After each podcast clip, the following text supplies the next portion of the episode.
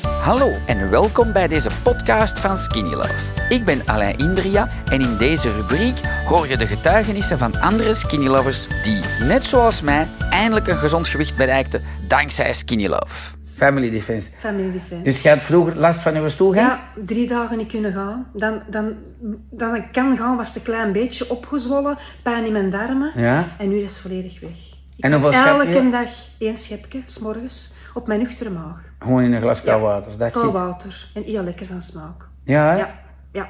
we moeten er meer over ja. vertellen, denk ik. hè? Ja, super. Hoeveel jaren ze er zo last gehad van constipatietoestanden? Jaren. Van alles gewoon, met een apotheker, bij een dokter, van alles voor, voor, voor, voor de stoel. Dat, dat, dat werkte niet. Pak deze, het is... Ja, En had je van dag één resultaat of heb je even moeten wachten? Met- dag één. Van dag één. vandaag één resultaat. Dat is wel cool om te weten. Ja. Ik wist dat ook niet zo, dat is goed dat je het vandaag vertelt. één. Dankzij dit verhaal heb je ongetwijfeld zelf ook de motivatie gevonden om van start te gaan. Ik wens jou heel veel succes.